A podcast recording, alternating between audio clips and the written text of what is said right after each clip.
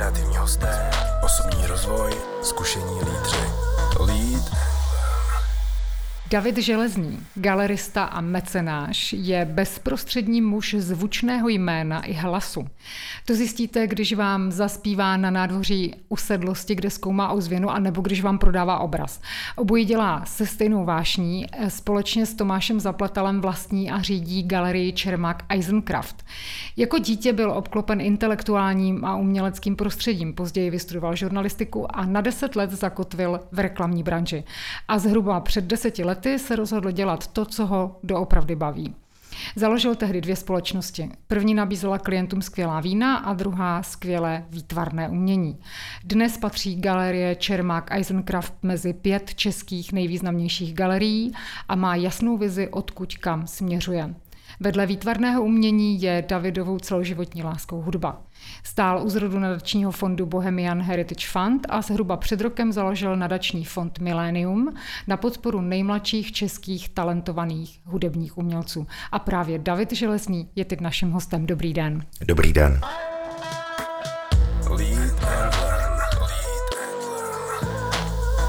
Davide, co jste se naučil ve škole a používáte doteď? Myslím si, že to jsou dvě věci, dvě nejdůležitější. Jazyky a určité povědomí o lidské historii. Kdo je vaším vzorem a proč? Tak já jsem měl v životě vzorů víc. Eh, většinou to jsou lidé, kteří dosáhli ve svém oboru na absolutní vrchol. Ale konkrétní jména by asi padala zbytečně. Čím si vy myslíte, že můžete být inspirativní pro ostatní? Tak já si myslím, že je to přístupem k tomu, co dělám. Eh, já výtvarnému, výtvarné umění miluji, výtvarným uměním žiju a myslím si, že je to jednak eh, takový ten až absolutní přístup, o který se snažím.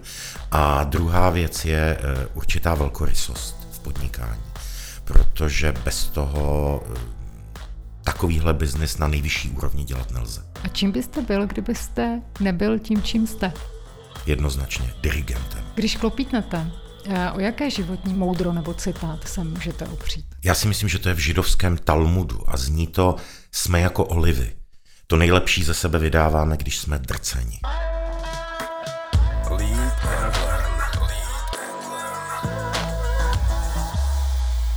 Proč je pro vás důležité se neustále rozvíjet a posouvat a vzdělávat? Z několika důvodů. Jednak je to moje přirozená touha povědění a pak je to to, že v mém oboru to prostě bez toho nejde. Můžete namítnout, že v jiných oborech je to podobné, ale tady je to až extrémní. Eh, pokud galerista má být kvalitní, tak se musí vzdělávat celý život a přicházejí nové věci a další pohledy na umění, takže je to nutnost i touha zároveň. My teď procházíme eh, velmi těžkou dobou. Eh, hodně slyšíme o tom, jaké trable a starosti mají umělci, divadelníci, hudebníci. Jak se žije v této době galeristům? Tak samozřejmě je to obtížné i pro eh, galeristy. Naše galerie je momentálně zavřená, ale na druhou stranu můžeme být v kontaktu s našimi klienty online, můžeme jim nadále nabízet umění, můžeme se připravovat na tu dobu, Eh, až ta, tato neveselá eh, perioda eh, našeho bytí skončí.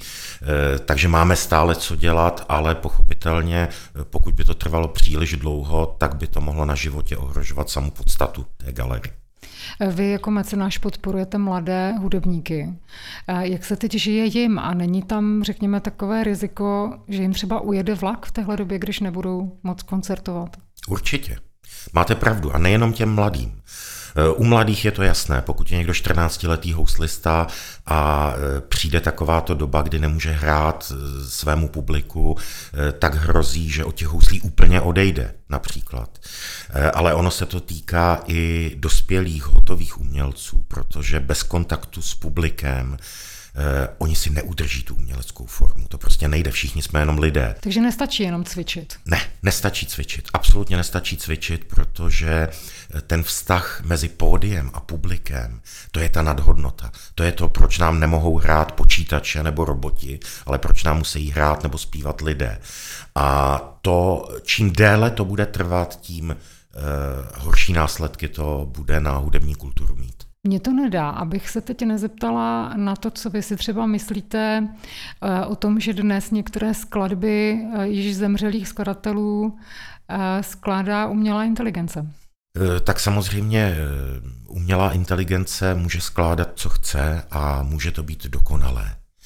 Ale právě dokonalost je to, co v umění nikdy nehledejme. V opravdovém umění dokonalost nemá místo. A to, eh, to se týká jak výtvarného umění, tak hudby. Takže počítač může složit hudbu, jiný počítač ji může interpretovat, ale bude tam chybět právě ten zásadní rozměr, který z toho dělá kulturu a umění. Eh, vy jste navzdory svému jménu a navzdory asi spoustě předsudků tu galerii začal budovat prakticky od nuly. Ano. Jak se to dělá? Jak se buduje úspěšná galerie? Tak eh, já si myslím, že to je dost eh, individuální. Já znám mnoho světových galeristů, i velice významných, a eh, kteří jsou naši partneři a oni se k tomu dostali velice různě a tu galerii budovali různě.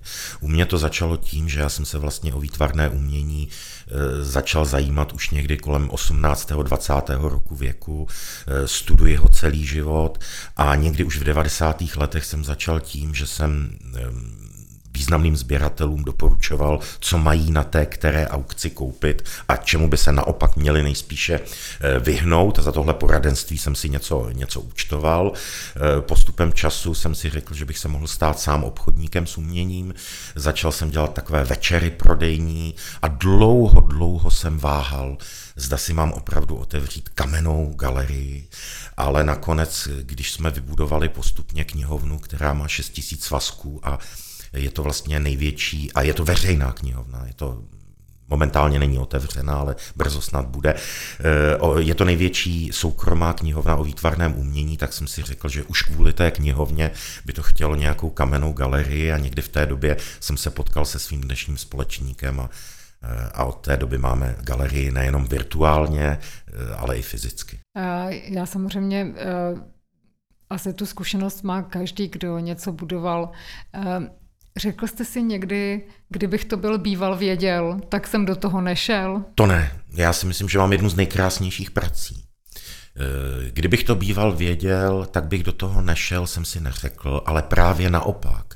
Když jsem nějaké dílo na aukci třeba nekoupil pro galerii, nebo jsem nějakým způsobem o to dílo přišel, eh, tak jsem si spíš říkal, kdybych to byl býval věděl, tak jsem ještě dál dražil, tak jsem ještě víc toužil a ještě víc jsem udělal pro to, abych to dílo měl, protože teď po něm pláču.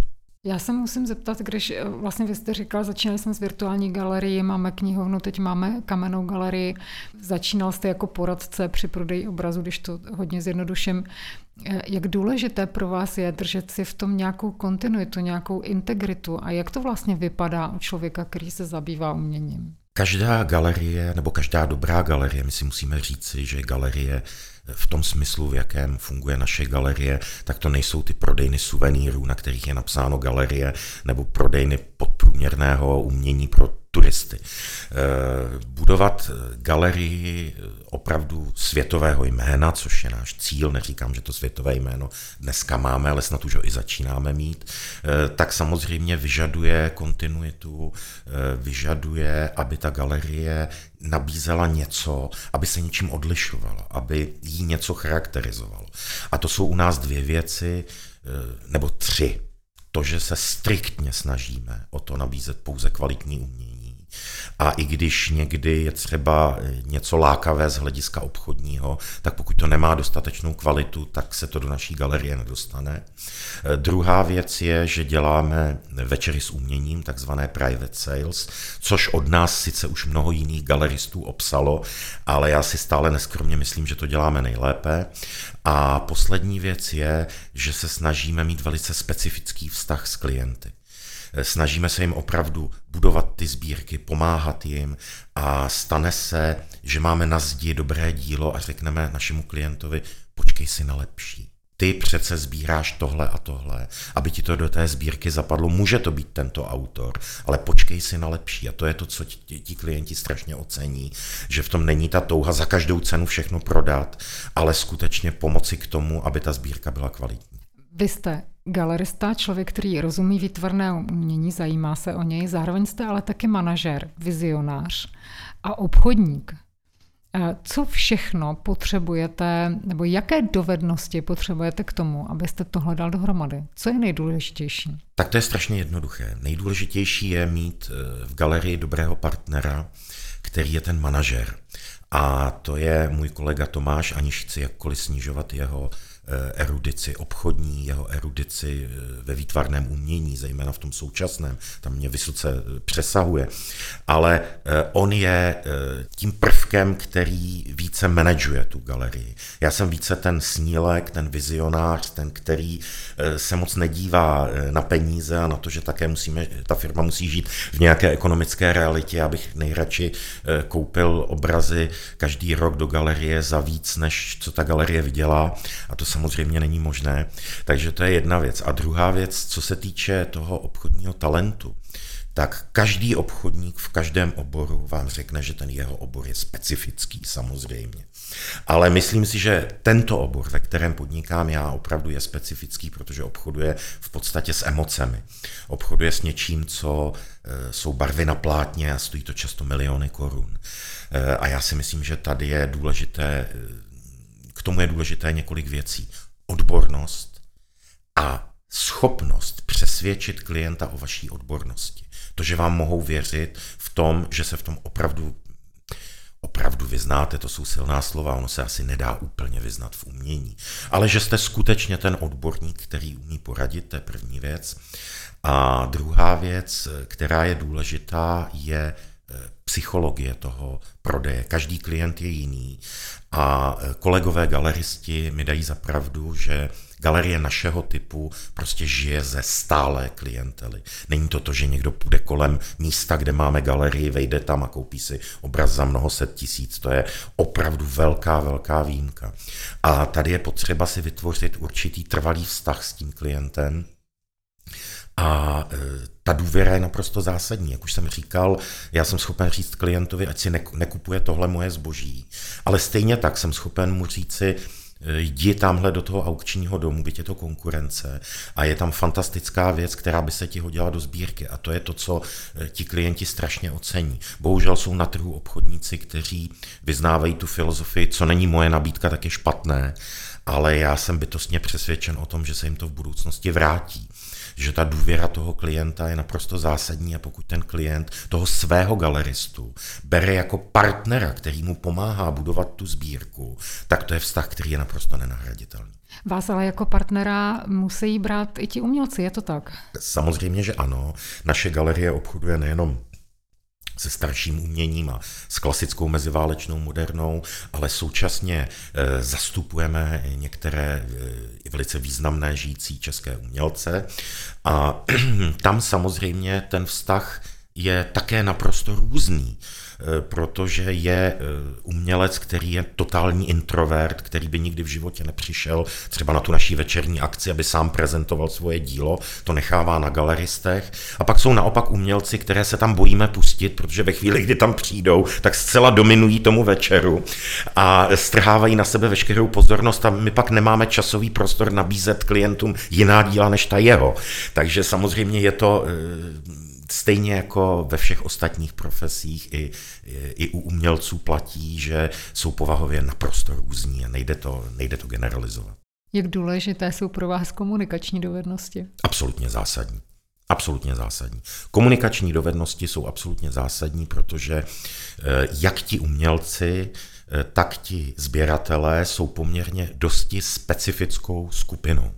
Pokud někdo eh, vlastní eh, sbírku umění v hodnotě třeba 20, 30 nebo 50 milionů korun, tak eh, samozřejmě to je do určité míry specifický člověk. A nejenom svým majetkem už to samo o sobě něco říká. No a pokud je někdo výtvarný umělec, tak to už samo o sobě je určité specifikum, eh, takže bez eh, dobrých komunikačních schopností to nevždycky jde.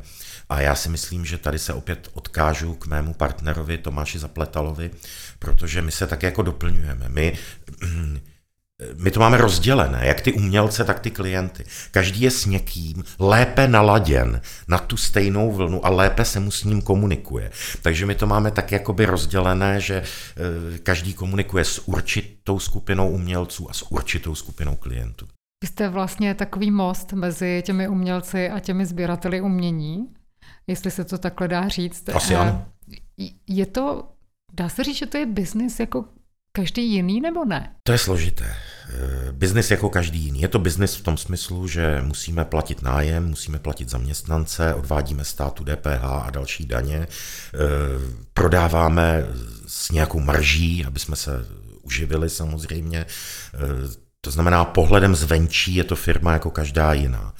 Ale to zboží, které nabízíme, je natolik specifické, že si myslím, že to úplně klasický biznis není že tam je ještě nějaká jiná rovina právě mezi těmi umělci, těmi tvůrci. A to můžou být i tvůrci, kteří už nežijí, protože oni tam ten svůj komunikační otisk e, vtiskli do toho díla, ať už je to socha, nebo je to obraz, nebo je to jiný typ, jiný typ média.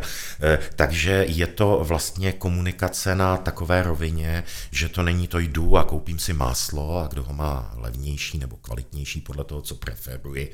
Tady je to je to trošku na jiné, na jiné úrovni. Teď neříkám automaticky na vyšší, ale prostě je to posunuté trošku někam jinam. Vy jste říkal, že je strašně důležité, aby eh, vám ten klient věřil, eh, že tomu, co děláte, doopravdy rozumíte. Eh, jak vy sám si dneska už po těch letech jste opravdu jistý tím, že dokážete odhadnout dobré umění, třeba právě u toho moderního, u toho nového? Já si myslím, že za ta vlastně tři desetiletí, kdy se tomu umění nějakým způsobem eh, věnuji, tak už mám to oko vycvičené a už mám ten pohled obohacený nějakou znalostí eh, toho, co kdo dělal před 50 lety, před 100 lety, před 500 lety. Takže ale na druhou stranu říkat, že mé oko je spolehlivé a že vidím vždycky všechno, tak tomu není a tím méně u umění. Ale myslím si, že už jsem se lecos za ta léta naučil a že když na mě klient dá, tak eh, věřím tomu, že s vysokou pravděpodobností neudělá chybu. Já možná ještě takovou otázku trošku edukativní, protože vaše galerie se jmenuje Čermak Eisencraft. Jak se řekne, když se řekne Čermak, tak člověk si automaticky vybaví malíře, ale ono to podle něj asi není. Ne, není to podle malíře Čermáka. Eh, je to eh, podle slavného českého starosty města Chicago, úžasná osobnost, která byla příbuzným mého společníka Tomáše Zapletala. A Eisencraft to je zase naopak původní židovské jméno naší rodiny. A tím, že jsme se takhle pojmenovali, vlastně, že jsme se obrátili do minulosti, tím nechceme v žádném případě říci, že jsme nějaká zastaralá firma nebo nemoderní firma, ale spíše to, že vyznáváme poměrně konzervativní hodnoty. Podporujete mladé umělce, eh, jste galerista, poznáte talent? Okamžitě. Podle čeho? Víte, já jsem třeba znal malířku, která se jmenuje Adéla Součková pouze podle jména. A e, kolega říkal, že přinese několik jejich obrazů a přinesl je, první obraz rozbalil a já jsem okamžitě, okamžitě jsem cítil, že mám před sebou dílo nesmírně talentovaného výtvarníka. To je něco, co na vás promlouvá trochu jinou řečí. To není to, že si řeknete, je to hezké. Není to ani to, že si řeknete, je to dobře namalované. Ve smyslu řemesla, ve smyslu toho, že ten záměr výtvarný dobře proveden. To je něco, co je tam ještě navíc. To je něco, co pokud k tomu máte tu senzitivitu, tak to poznáte okamžitě. Dá se říct, že to je intuice založená na zkušenosti, že jste těch obrazů a všeho viděl tolik, eh, že už se to prostě někde sečetlo a, a najednou to jako projde jako intuice. Eh, já si myslím, že tohle je určitě dané zkušeností, stoprocentně. Ale na druhou stranu myslím si, že je k tomu potřeba alespoň maličký dar nějakého talentu. Takže nemyslím si, že to může dělat každý.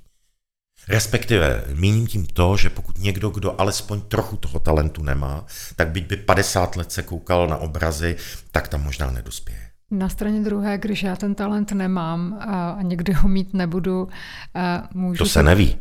To se ví, to se ví už dlouho.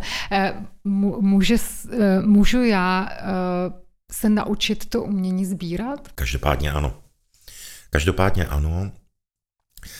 Víte, ono je to zvláštní. My, protože už s těmi klienty pracujeme velice dlouho, tak vidíme, jak i oni se vyvíjejí jak se mění jejich preference, jak třeba nejdřív začínají jmény, které by asi měli v té sbírce mít, aby mohli říci, že je v té sbírce mají a postupně se profilují, postupně eh, se jakoby krystalizuje ten jejich, řekněme, vkus nebo ta touha mít určitý e, druh umění. Takže ano, i sběratelství se dá naučit. A dá se říci, že s ním roste i řekněme takové to vzdělání, protože asi abych tomu rozuměla, tak eh, taky se musím hodně učit. Ano. Ano. A já musím říci, že my se snažíme během těch našich večerů z umění nebo prostřednictvím našeho časopisu, který vydáváme, eh, se snažíme vzdělávat ty naše klienty. Ne obecně. To jsou lidé, kteří většinou dosáhli ve svém oboru opravdu na vysoké mety a jsou to samozřejmě lidé eh, především velice všeobecně vzdělaní, ale my se snažíme jim tam vkládat do toho ještě to výtvarné a my teda ještě i trošku to hudební, to je takové naše specifikum umění a oni se tím vzdělávají a e, není nic lepšího, než mít výtvarně vzdělaného klienta, který vám věří. To je polovina úspěchu k tomu obchodu. A ta druhá? Ta druhá je, že musíte umět e, nabízet kvalitu. Není to jednoduché. Existuje spousta umění. Jsou desítky, stovky a tisíce umělců.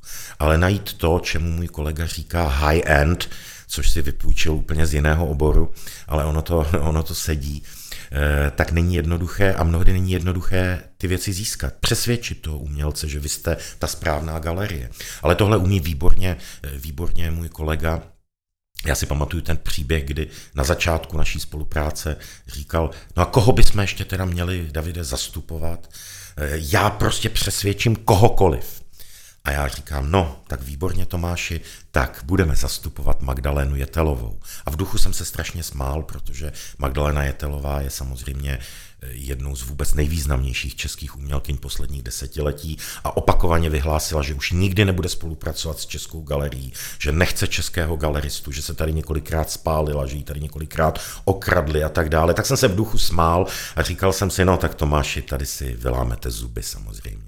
Uběhlo přesně sedm dní od tohoto našeho rozhovoru a Tomáš přijel z Německa s obrovskou dodávkou plnou umění Magdaleny Jetelové a byli jsme její, byli jsme její galeristé a jsme dosud, takže eh, tohle umí kolega naprosto spolehlivě. Co byste se od něj vy sám chtěl naučit? Co bych se od něj chtěl naučit? Já bych se od něj chtěl především naučit určitou disciplínu v podnikání. Eh, jednak schopnost teď to řeknu ošklivě a on možná tenhle rozhovor uslyší, tak se bude zlobit, ale vy máme zjalové krávy tele. E, to je ale prostě důležité, bez toho to možná nejde i v úplně jiných a zcela odlišných oborech. A druhá věc, kterou bych se od něj, přestože on je mladší výrazně než já, chtěl naučit, je disciplína v podnikání. Já jsem spíš ten snílek, spíš se blížím k těm umělcům, k tomu, že e, opravdu se snažím vidět vize, které jsou ale bohužel často nereálné. Já se vrátím k tomu, kdy jste říkal, že vzděláváte své klienty. Vaši klienti jsou lidé úspěšní, mají to hodně za sebou. Vzdělávat takové klienty musí být poměrně náročné. Jak vy na to jdete? Máme na to naprosto jednoduchou metodu. Musí je to bavit. Oni k nám do galerie nepřicházejí proto, aby slyšeli další dvouhodinové litanie, těch slyšeli za život moc. A proto my se snažíme, když mluvíme o umění, tak se snažíme nacházet vždycky příběh, který je bude bavit. Já si pamatuju, jak jsme prezentovali eh, obraz jednoho českého malíře, který žil ve Francii a on si tu svoji můzu, kterou maloval, maloval akty, tak si nastěhoval k sobě domů. A když přijela jeho manželka, tak samozřejmě tu muzu vyhodila, protože řekla, proboha, a e, to není přece, tady nemůžeš žít s mladou jako pařížankou. A on říkal, no ale já jsem výtvarný umělec, já samozřejmě můžu. Jo, tak ona ji vyhodila, no a pak když ona odjela, tak on si ji tam zase samozřejmě nastěhoval zpátky a zase jí maloval a nejenom maloval. Jo, a tohle jsou takové, řekněme, to je první příběh, na který jsem si vzpomněl zrovna. My se samozřejmě snažíme mluvit o díle, mluvit o umělci, ale snažíme se to vždycky ozvláštnit něčím, aby to ty lidi prostě bavilo, aby to bylo trošku divadlo. Ale teď nemyslím divadlo ve eh, špatném smyslu slova. Nikdy klientům nelžeme, nikdy si nic nevymýšlíme, ale snažíme se ty večery koncipovat tak, aby oni k nám rádi chodili a rádi nás poslouchali, aby je to bavilo tam třeba hodinu a půl sedět, eh, než jim nalejeme dobré víno a otevřeme raut a řekneme, můžete si vybírat umění, tak o tom umění mluvíme, někde je to hodina, někde hodina a půl, tak eh, já věřím, že už jsme se to naučili s kolegou tak, že nám opravdu vysí na rtech a baví je to. To, to je ten náš trik. Co vás baví na tom podporovat mladé umělce? To je hned několik věcí. Jednak si myslím, že je to přirozená mm, společenská zodpovědnost, protože když mě kultura živí a umění a živí mě, tak eh, pochopitelně nastane chvíle, kdy si člověk řekne, že by měl začít té kultuře také něco vracet. A druhá věc je, eh, já řeknu příběh. My jsme teďka nedávno eh, do našeho nadačního fondu koupili mistrovské housle z 19. století od houslaře Homolky, od jednoho z, od Ferdinanda Augusta Homolky, ono jich bylo víc. Eh, kterému se říkalo Pražský Stradiváry a ty housle jsme půjčili mladému talentovanému chlapci, kterému je 12 let a už vystupuje a jezdí po soutěžích. A on si na ty housle zahrál a málem se eh, rozbrečel z toho radostí, na jaké housle může hrát. A kdybyste v tu chvíli viděli ty dětské oči, tak to je odměna za všechny peníze. Několikrát jste během našeho rozhovoru zmínil svého společníka. Jak důležité je vybrat si dobrého partnera a jak na to? Jak na to vám asi nepovím, protože to byla náhoda, kdy mě vlastně Tomáš požádal, abych vedl jeho dobročinnou aukci, kterou dělal ve prospěch eh, dětské onkologie v Brně, abych byl licitátor, protože to je poměrně odborná věc a nemůže to dělat každý. A já jsem nejenom přislíbil, že samozřejmě zdarma budu licitátor, ale ze své galerie jsem vzal tři e, díla a věnoval jsem je do té aukce, abych ještě přispěl něčím navíc. A když jsme to chystali, tak jsme zjistili, že nás to spolu obrovsky baví, že máme podobný pohled na věc. A začali jsme spolupracovat nejdřív tak, že jsme spolu dělali jenom některé akce a výstavy, jako vlastně partnerské entity dvě. A postupem času jsme se zbližovali a do té míry, že jsme si řekli, že prostě založíme novou značku. Když s vámi člověk mluví, a já věřím tomu, že to je i slyšet, eh, že to ti, kteří nás poslouchají, vnímají. Eh, já eh, cítím obrovskou vášeň pro to, co děláte. Jak důležitá ta vášeň v tom biznesu je? Já si myslím, že je nesmírně důležitá a zase tady budu říkat asi to tež. Eh, každý, kdo dělá v nějakém biznesu, tak eh, vám řekne, že to musí mít rád, že by se mu to jinak eh, nedařilo třeba prodávat nebo dostávat na trh. Ale já si myslím, že u toho umění je to přímo extrémní tady opravdu bez té vášně, bez toho, že se člověk těší na každý další obraz, který se mu dostane do ruky, a nejradši by si ho nechal pro sebe samozřejmě, většinou nebo ve velkém počtu případů, tak bez té vášně by byla ta galerie, myslím si, taková vyprázdněná a eh, nevím, jestli by vůbec dokázala být úspěšná. Eh, na straně druhé určitě ani ve vaší práci nejsou všechny dny zalité sluncem a musíte překonávat různé překážky a některé ty činnosti asi třeba zrovna nebudou ty, které vás baví. Jak vám právě v tomhle třeba ta vášeň pomáhá a jak překonáváte překážky? Tak to víte, já jsem ten starší společník, to znamená, já se snažím takové ty věci, co mě příliš nebaví, postupně, nenápadně přesouvat na Tomáše. Eh, ne, ale vážně. Eh, samozřejmě eh, biznis s uměním je jako každý jiný biznis je tvrdý, je potřeba mít trochu tvrdé lokty, konkurence nespí, konkurence je silná, jsou tady další velice kvalitní galerie a pracujeme na trhu, který celý dohromady má vlastně jenom několik jednotek miliard korun ročně na celou zemi, takže není to vždycky úplně jednoduché, jak vy říkáte, sluncem zalité, ale na druhou stranu ta práce má tolik krásných momentů. A jsou to nejenom ty momenty, kdy popatřím na nové dílo, ale třeba předevčírem jsme instalovali u jednoho našeho klienta na zahradě plastiku a podařilo se nám ji tam nainstalovat tak nádherně, že to vlastně celou tu zahradu prozářilo a zhodnotilo. A e, ta společná radost s tím klientem, když tam ta socha stojí, to je třeba jeden z momentů, který si obrovsky užívám. Zmínil jste klienty, zmínil jste eh, umělce, eh, kolem vás jsou samozřejmě také zaměstnanci. Jaký je eh, David Železný šéf? Tak my máme poměrně minimum zaměstnanců a těžko hodnotit sám sebe jako šéfa. To je obtížné. Jo, já si myslím, že protože jsem šéfoval už lidem i předtím, než jsem vůbec uh, si otevřel galerii, tak eh, já si o sobě myslím, že jsem až příliš mírný šéf. Že bych měl být tvrdší. Ale to uh, našim zaměstnancům neříkejte. Jak moc očekáváte, když si třeba lidi vybíráte, že budou planout stejnou vášní jako vy? Jak moc je to důležité? To záleží na tom, na jaké jsou pozici. My teď aktuálně hledáme někoho, kdo by byl schopen nás při naší nepřítomnosti zastoupit v galerii. A tam je e, ta vášeň naprosto jasná a esenciální. To musí být člověk, který je samozřejmě loajální vůči galerii, ale především se, se musí vyznat v umění a musí to umění milovat.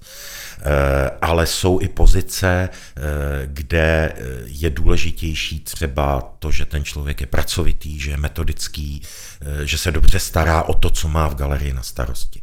Takže to nelze to úplně generalizovat. Staráte se i o vzdělání svých zaměstnanců, o jejich rozvoji? Určitě. Snažíme se o vzdělávání našich zaměstnanců, umožňujeme jim, aby se účastnili všech našich akcí, umožňujeme jim a dokonce po nich chceme, aby studovali knihy z naší knihovny a e, vzdělávali se, zejména samozřejmě u umělců, kterým se věnujeme, ať už to jsou umělci žijící, které zastupujeme, nebo jsou to umělci, e, kteří již nežijí, ale pravidelně je míváme z nějakého důvodu v nabídce naší galerie. Takže určitě se snažíme o to, aby, eh, aby naši zaměstnanci byli co nejvíce vzdělaní, eh, minimálně v oboru výtvarného umění, ale samozřejmě bychom byli nejradši, kdyby každý, kdo je eh, profesně spjat s galerií Čermák Eisencraft, tak bychom si moc přáli, aby to byl opravdu vzdělaný člověk. Už proto, že reprezentuje značku. A tím pádem se vrátím zase zpátky ještě k tomu vašemu nadačnímu fondu, který podporuje mladé umělce. Proč si vlastně myslíte, že je potřeba podporovat umění? Potřebujeme to doopravdy teď zrovna v téhle třeba těžké době? Potřebujeme to ve všech dobách. Pochopitelně ten, kdo by měl především podporovat umění a kulturu, je stát. Ten v tom má roli naprosto nezastupitelnou. Ale na druhou stranu eh, stát nevždy má ty správné platformy, nevždy vidí eh, ty věci tak, jak by je vidět měl. My, co se v té kultuře pohybujeme, eh, mimo ministerstvo nebo další státní orgány, které jsou do toho jakkoliv, nebo jsou s tím jakkoliv spjaty, tak my to vidíme trochu jinak. Takže já si myslím, že umění se musí podporovat a to, proč my podporujeme nejmladší umělce, tak to je dáno jednou věcí. Eh, kdysi byla u nás jedna eh, violončelistka, ona je dodnes violončelistkou, eh, nebudu jmenovat, abych se, nechci se jí dotknout, které bylo nabídnuto, že může jít studovat na New Yorkskou Juilliard School a věnoval by se jí tam osobně Mstislav Rostropovič. To je něco zcela nebývalého a obrovským způsobem by to posunulo v kariéře. Byla by úplně jinde. Už jenom tím, že by tam studovala, že ji tam přijali. A problém byl, že pro její rodinu bylo naprosto nepřijatelné finančně, nepředstavitelné, že ji pošlou do New Yorku, že jí zaplatí letenku, že jí tam budou platit nějaký malý pokojík a ona tam nakonec nestudovala. Dnes je to vynikající violončelistka, hraje krásně na čelo, ale zdaleka není tam, kde mohla být. A to je ta ekonomická realita. Nebo jiný příklad, krátký, nebudu, nebudu to probírat dlouze, abych nemarnil čas posluchačů. Ehm, špičkové housle, eh, takové, které obstojí v Rudolfínu, stojí 300 tisíc korun. průměrně situovaná rodina v Německu nebo ve Francii na tyto housle dosáhne. Něco si půjčí v bance, snad pomůže babička nebo dědeček. Je to částka, která je s ohledem na ekonomickou realitu té země představitelná i pro průměrně či dokonce lehce podprůměrně situovanou rodinu. V Čechách to tak ovšem není. A když potom vidíte eh, českého mladého houslistu, jak je ve finále soutěže, eh, proti němu hraje Ital, který má 300 let starý italský nástroj a český chlapec hraje na eh, nástroj půjčený ve škole, tak je to jako kdybychom někam posílali atleta a všichni běželi 100 metrů a on musel běžet 110. Možná to není úplně šťastný příměr, ale je to tak. Takže i ta jiná stále ekonomická realita, než je v těch nejvyspělejších evropských státech, nás vedla k tomu, že jsme založili tento nadační fond. Teď mám, máme v hledáčku dva vynikající klavíristy, jednomu je 11 a jednomu 13 let. Ty nám doporučil Ivo Kahánek, jeden z našich poradců, slavný český pianista a výborný pedagog. A tam je ta situace taková, že ty rodiny se musí skládat na to, aby ty děti mohly jezdit do Prahy a přespat tady někde na ubytovně, aby mohly jezdit za těmi učiteli. E, a to jsou peníze, které pro drtivou většinu lidí, kteří nás obklopují, to znamená naši klienti a přátelé naší galerie, tak to jsou eh, natolik asi zanedbatelné peníze, že jsme založili tento fond s tím účelem, aby na jedné straně tam nějaké peníze eh, tekly a na druhé straně, aby šly těm, kteří to potřebují a kteří se jednou mohou stát dalšími kahánky nebo klánskými eh, nebo jinými virtuózy. A děláme to i s tím vědomím, že je to riziko Investovat do někoho, komu je 25 nebo 30 let, tak to je člověk, který už má jasno. Už má jasno, že chce být opravdu výkonným umělcem. Ale pokud je někomu 13, 14 nebo 15, tak se může úplně jeho svět obrátit. On se může zaměřit na něco úplně jiného. Ale my do toho jdeme i s tím rizikem, protože i kdyby jeden z deseti nebo jedno z deseti dětí, které je v tom našem programu, se stalo tím novým kahánkem, tak si myslím, že je to zatraceně dobrá investice. Začali jsme tím, že tento rok je pro českou kulturu a pro české umění nesmírně těžký. A jak si myslíte, že to změní českou kulturu a české umění? Upřímně řečeno, asi změní, ale já bych si přál, aby to bylo co nejméně. Už proto, že my jsme opravdu kulturní národ. Eh, říká se, co Čech to muzikant a je to tak. Ale i v té oblasti výtvarného umění. My jsme zemí neobyčejných talentů. Já si pamatuju jeden náš projekt, který se jmenoval Junge Prager, Junge Berliner, který jsme dělali asi před čtyřmi nebo pěti lety, kdy Berlín je dnes mm, jednou z nejuznávanějších uměleckých scén a ti mladí tam jsou, mají být to nejlepší na světě a my jsme vedle nich postavili špičkové české mladé umělce a oni se jim absolutně, absolutně vyrovnali. Takže já si nemyslím, že by bylo žádoucí pro českou kulturu eh, dělat nějaké úkroky na nějakou stranu. Eh, já bych byl nejraději, kdyby tahle doba skončila a kdyby jsme dokázali navázat tam, kde jsme skončili, eh, protože jakkoliv v kultuře a v umění není všechno není všechno, opět si půjčím váš výraz zalité sluncem, tak si myslím, že česká kultura na tom nebyla špatně a já doufám, že nebude v budoucnu. A co byste přál českým umělcům do příštího roku? Tak českým umělcům bych přál, aby co nejdříve mohli stát proti těm, pro které to vlastně dělají. Ať už prostřednictvím obrazu na zdi v galerii, nebo prostřednictvím pódia a zpěvu, nebo hraní na hudební nástroj, nebo hraní divadla, nebo tančení baletu, aby prostě to, proč to dělají, to publikum v nejširším smyslu slova, tak aby ho co nejdřív měli zase proti sobě říká David Železný, galerista a mecenáš. Děkujeme za váš čas, děkujeme za inspiraci. Já děkuji vám. Lead and